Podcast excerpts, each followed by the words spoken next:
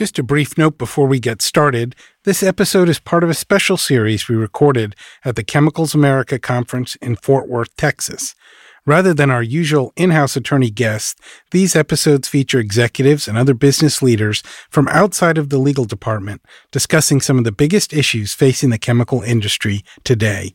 We hope longtime listeners appreciate this temporary shift in perspective, and we welcome new listeners, especially those of you in the chemical industry, joining us for this special series. Now, on with the show. Welcome, everyone, to the In-House Roundhouse. I'm your host, Mark Henriquez, a commercial litigator with Womble Bond Dickinson. We are here recording in Fort Worth, Texas.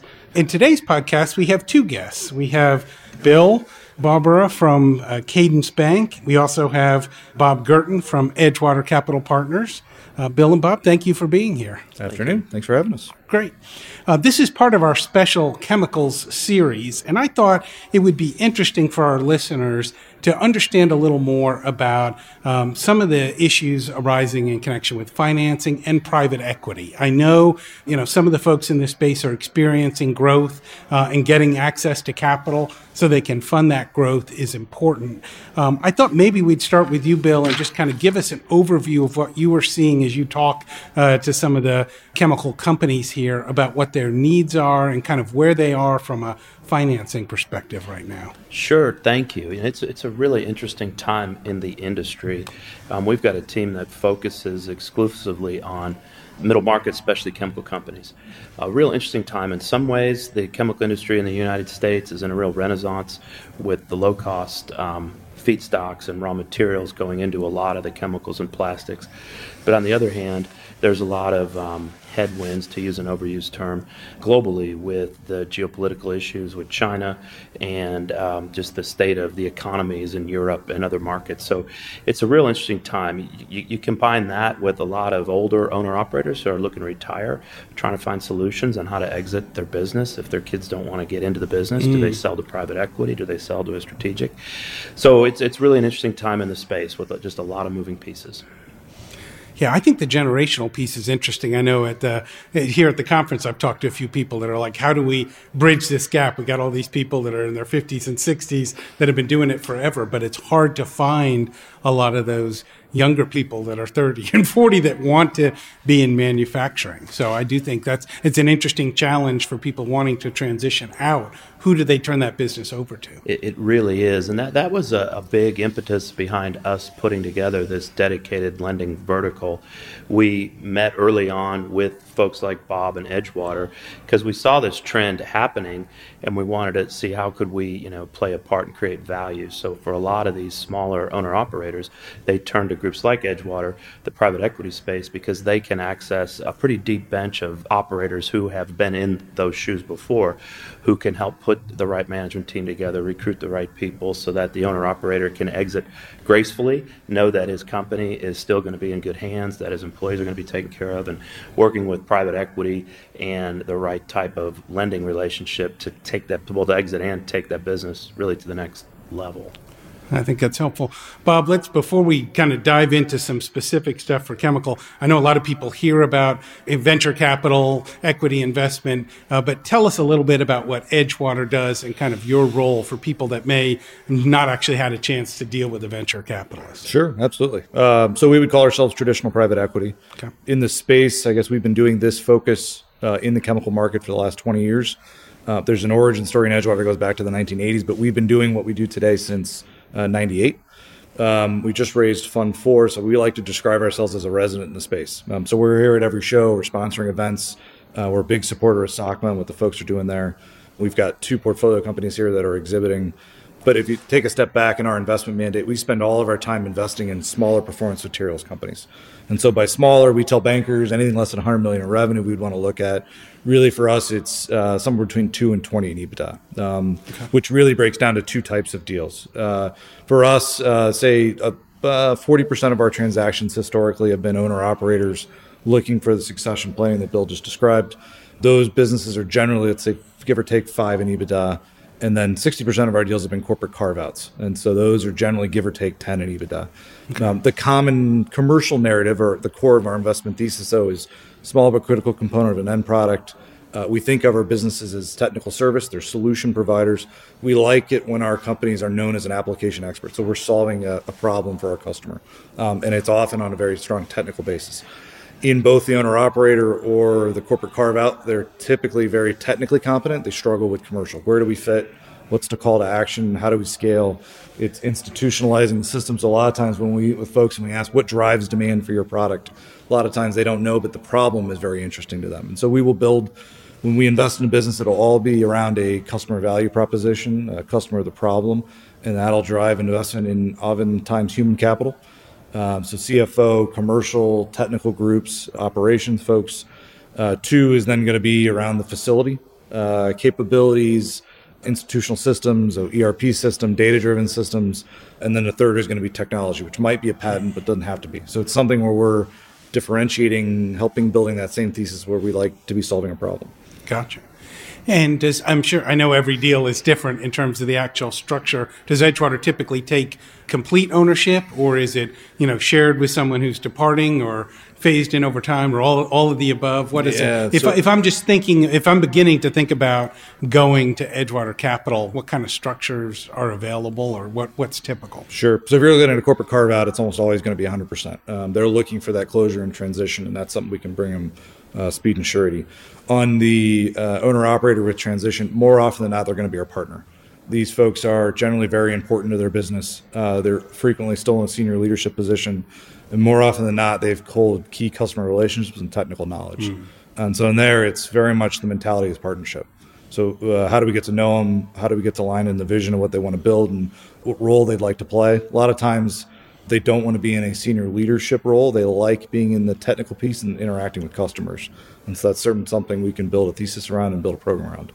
Um, so if you look at the majority of our, uh, all of them, I can't think of an exception where it's an owner-operator uh, transition. They're mm-hmm. almost always our partner. Okay. So they're a partner. They're staying on, but they're bringing you in. They may be transitioning some of that management to yeah. somebody else, but they're keeping the customer relations. Yeah, and, and it's kind of a transition plan typically. Yeah, and I'd echo Bill's comment. Right? So in these, um, these are technical service businesses. So we take to heart taking care of the people. Mm-hmm. Uh, we take to heart taking care of the customers and then making sure we're building around that. This is not a a lean out cost type play. This is how do we build and enable that next step of growth. Gotcha. Um, what are some things if I'm in the industry, let's focus, I know you've got the two different types. So let's say, you know, I'm approaching retirement. I want to ease off. What are some of the things to think about if I'm, you know, evaluating going with, with Edgewater or some other firm? What are, what are the factors that they should be looking at in terms of both picking a partner, thinking about how to structure it, kind yeah. of the, kind of those pros and cons? Because I think it's an area where people hear about it, but they don't, you know, they don't always know what, what to think about. Yeah. Um, and, I think the biggest one is starting early, right? This is like any big problem or any big transition you're going to make. So uh, three, five, seven years out, you start mm-hmm. thinking about succession planning. Uh, mm-hmm. You start thinking about uh, your role as a leader in a business, as an owner in a business. And the majority of the time, how, how important are you to day to day and the role you've got to play? I think that's something when you look at, that would be part one on what is my end objective. And then that'll, that'll tell you what type of partner you're going to need to get there. Um, if you go closer to the exit, I do think some owners or a lot of owners maybe aren't well prepared. So they don't have good advisors. Um, I do think M and A attorneys having that early and sort of calibrating expectations, preparation, what uh, deal structure is appropriate. Uh, mm-hmm. I think that's pretty critical. So I think having your circle of experts around you. Um, but just like anything, it's, there's no secret. It's begin with the end in mind. Right. And working, working to that uh, future game plan. That sounds good. And I'll add to that, that it's it, exactly what Bob said. You've got to start with the end in mind, and it takes years of preparation for that. And a lot of it, it's not just the technical aspects of surrounding yourself with advisors to sell the business or to bring in a partner. It's the personality fit. It's the what do you want to do as the exiting owner. And Bob touched on something earlier, and a lot of these folks, they aren't ready to just get out of the business, but they know for estate planning purposes or whatnot, they have to do some things. So to work with the right partner where there's a good personality fit, if you've got a technical weakness, a group that can bring you that. If you want to stay in the business, a group that understands that, that you could switch into a sales role or go back into the laboratory where you've always enjoyed being. And there's a lot of private equity players looking at the chemical space right now. Some of them have very deep roots in the space, like Edgewater and a couple others, and some are just getting into it because it's a hot space to be in. So the business owners got to be really careful who they partner up with. And I've seen so many deals where they get close to the finish line and something just blows up. And a lot of times it blows up over personalities. Just they finally figure out they can't work with this group, even though they've invested six months of their life trying to mm. trying to get comfortable. It, it's a marriage in a lot of ways with these private businesses. And different private equity firms fit well in different size companies, different industry segments, different regions of the country. There's a lot of qualitative aspects that go into it, as well as getting the numbers right and getting the business prepped for sale. Yeah, I'd echo that, especially at the size companies, right? Culture fit. Yeah, culture fit. That's is, what is almost more right. more important than mm-hmm. the the quantitative, right? In a lot of ways. Right. So I'd, I'd echo that. We we pride ourselves on being uh, Midwest guys, which I'd, I'd echo. Bill's great to work with, right? He's thoughtful in where he spends his time and how he asks questions, and not everything goes from the lower left to the upper right, and so he's a good partner when things do go wrong. But we would echo the, the try to exhibit the same qualities, right? So after the investment thesis, the people is number two. We don't make decisions. We're based in Cleveland. You'll never hear Cleveland make a demand of our portfolio company out of maybe E H S. It's about finding the right thesis, finding the right people, picking the right strategy, and then our job is to enable and support, uh, not to make decisions for them. So. Right. Gotcha. Interesting. I know this is a pretty dynamic time for specialty chemicals with, you know, some exciting upside potential, but as you, I think, use the word headwinds, right? There's some, there's some challenges. What are some of the things that the folks that you're working with, either your portfolio companies or, or other folks you're working with, what are some of those challenges, and any, you know, any advice you'd want to give listeners to, you know, practical tips for dealing with some of the current things facing those folks today? You want to go first? You want me to? Man, it's oh man, a big yeah. question, so I know. I, hindsight, I, I, I, I, hindsight always is crystal clear, right? Um, right now, a lot of conversations about what happened in Q four, what's going to happen this year, and it all is around the geopolitical risk with China. Yep. And a lot of conversations about how long it takes to bring on a secondary supply source. Mm. A lot of, not necessarily our clients or Bob's portfolio companies, but their customers are typically the really the large, big global chemical companies. They move really slow.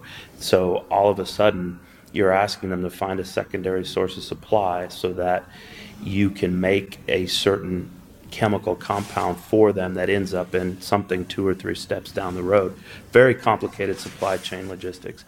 They don't move quickly. So a lot of conversations about needing to find a secondary source of supply. Well, that may take two or three years. So as we're going through the latest issue, people are saying, wow, we're not going to let that happen again. You know, we're going to have secondary sources of supply. We're going to reshore certain things, but that takes time. So I guess the advice is, is just prepare for have contingency plans. Mm-hmm. A couple years ago, when the energy markets were cycling down, a lot of our customers had um, really solid contracts built out of fear of price appreciation. So when prices were falling, they were still on a cost plus a margin basis. Well, mm-hmm. their margin stayed exactly the same, but when the cost went from ten dollars to five dollars a unit, the margin stayed ten percent, but the contribution profit was cut in half. Mm-hmm. So we learned through that. So now the contracts are getting revised. Right. So who would have thought prices would go down? Yeah, those right, little right. things. So we, we, we addressed that issue a few years ago, and now the whole thing is, what do we do? There's so many things that are made in China that nobody thought about having alternate supply sources. So figuring out the supply chain logistics, I think, is the big issue for most of my clients in twenty twenty. Mm. And hopefully, you know, things will bump along, and then post-election, they'll stabilize a little bit. What are your thoughts on stockpiling? I know I've talked to some others, you know, for, for a long time, there's been a push, not just in the chemical industry, but manufacturing overall, to go lean, just in time kind of manufacture. We don't want to keep large inventories. And obviously, often there's good financial reason for that, right? You don't want it sitting there. But I, given the volatility, I wonder about a, a change in that approach. Well, I could probably give a more technical answer. As a banker looking at my clients, it comes just down to dollars and space. A lot of, mm. everything is, everybody's evolved to a just-in-time model. A lot of our clients, smaller chemical companies, don't have the space to store it. Mm. And a lot of their customers are supplying the inventory for our customers to process. So it's, again, you're talking about unwinding certain ways of thinking, certain supply yeah. chain logistics. It's just not as simple as ship me another load. It's it's all intertwined with a lot of moving pieces. So I'd, I'd echo that um, in terms of growth or in issues, right? Headwinds to be facing. I, I would put number one is supply chain disruption. If you look in the history of narrative, right, everybody would in the States at least would pitch, move your production back from China or Asia, right? Bring it into into Europe or in the U S. That was always a theoretical risk, right? Now right. you have real, I can talk about real outages and real issues. So it's that's actually new, right? Happening. So this is blue sky regulation three or four years ago, right? Then it moves into geopolitical and tariff risk. Right now it's the coronavirus. Mm-hmm. You've got shipping on the water issues. I mean, there you can talk about real outages and real disruption. Well, I have, and even Europe isn't. I mean, we've got the Brexit in the E U. Mm-hmm. I mean, that, even that is exactly. Like, yep, yep. What's You're, what's that going to look like? What yep. are the, what what's the ports and the tariffs and the that situation going to look like? You're you're exactly right. So uh, in response to that, what are people doing? I have seen people be proactive about moving things back to the West. I have not seen people build safety stock as a response. Um, mm-hmm. Maybe in higher value molecules, in particular in pharma, where there's enough slop in value or long enough lead times in supply chain, right, that you just need that. But in terms of industrial, I still feel people are keeping things really tight, right? Mm-hmm. This is the, I don't know what next quarter looks like. Hmm. Uh, I need to adapt, right? Where are we on a cycle? I've got to assume the floor is going to drop soon. And so if anything, I feel I'm continuing to lean yeah, uh, at exactly. the risk of disruption and outages. Exactly. Yeah. Um, so I, I would echo that. So number one in my book would be supply chain. Then it would be people, hiring skilled workforce. This is operator level all the way up in engineers. Yeah, we don't make a lot of them anymore. Uh, and leadership group. And then three is growth, right? Where do I find growth opportunities? Those, those would be our big three. Gotcha. Yeah. Where is where for new capital coming in, whether it's loans or investments, is it is it going into classic capital projects, new plants, new facilities, or technology, I P, all of the above? Where where's that new money flowing to now? So in, uh, our lens is limited, right? So I have to focus on areas that we would invest. I would, in ours, it would be human capital. It would be okay. the first place I'd be investing dollars. And it is probably in a technical capacity. Mm-hmm. And that, those are tough hires. Secondary to that, it's going to be sales. Uh, and these are not menu salesmen. These are technical sales guys. Often engineers are out in the market looking for problems, walking through plants, looking for issues. So finding uh, someone that has that intellectual horsepower with the same amount of curiosity and probing, that's a tough Mm. That is a tough hire in this market. Um, in facilities, I would say if I'm going beyond that, I, I see us in areas of select areas of tightness of capability or capacity, and then unique unit operations, right? So I'm going to put X, XYZ unit operation into new facility Y, and it's just going to be a small piece of maybe a bigger pie, and it probably is going to be driven by a customer saying, you know, I've got to bring this thing back home. W- would you guys do it for me? Uh, okay. which, what would it take? A lot of time being spent on debottlenecking yeah. older plants. To Bob's point, trying to reposition where you can fit a specific unit into an existing facility for a specific purpose with somebody reshoring an opportunity. Um, I think in it, kind of the next wave is going to be you've got a lot of old plants out there, um, and they're going to have to get smarter. So kind of that whole wave of, you know, making dumb things smart. Mm-hmm. What that means, I think, is to be determined. But I think in the next few years, there'll be a lot of investment in computerization, getting the plants to talk to you better so you can fix things before they break. Instead of having a turnaround to do this, you can be, you know, repairing on the go. But the plants have to be able to communicate that back to, to the operator. So that's kind of, I think, the next frontier of capital investment. Gotcha.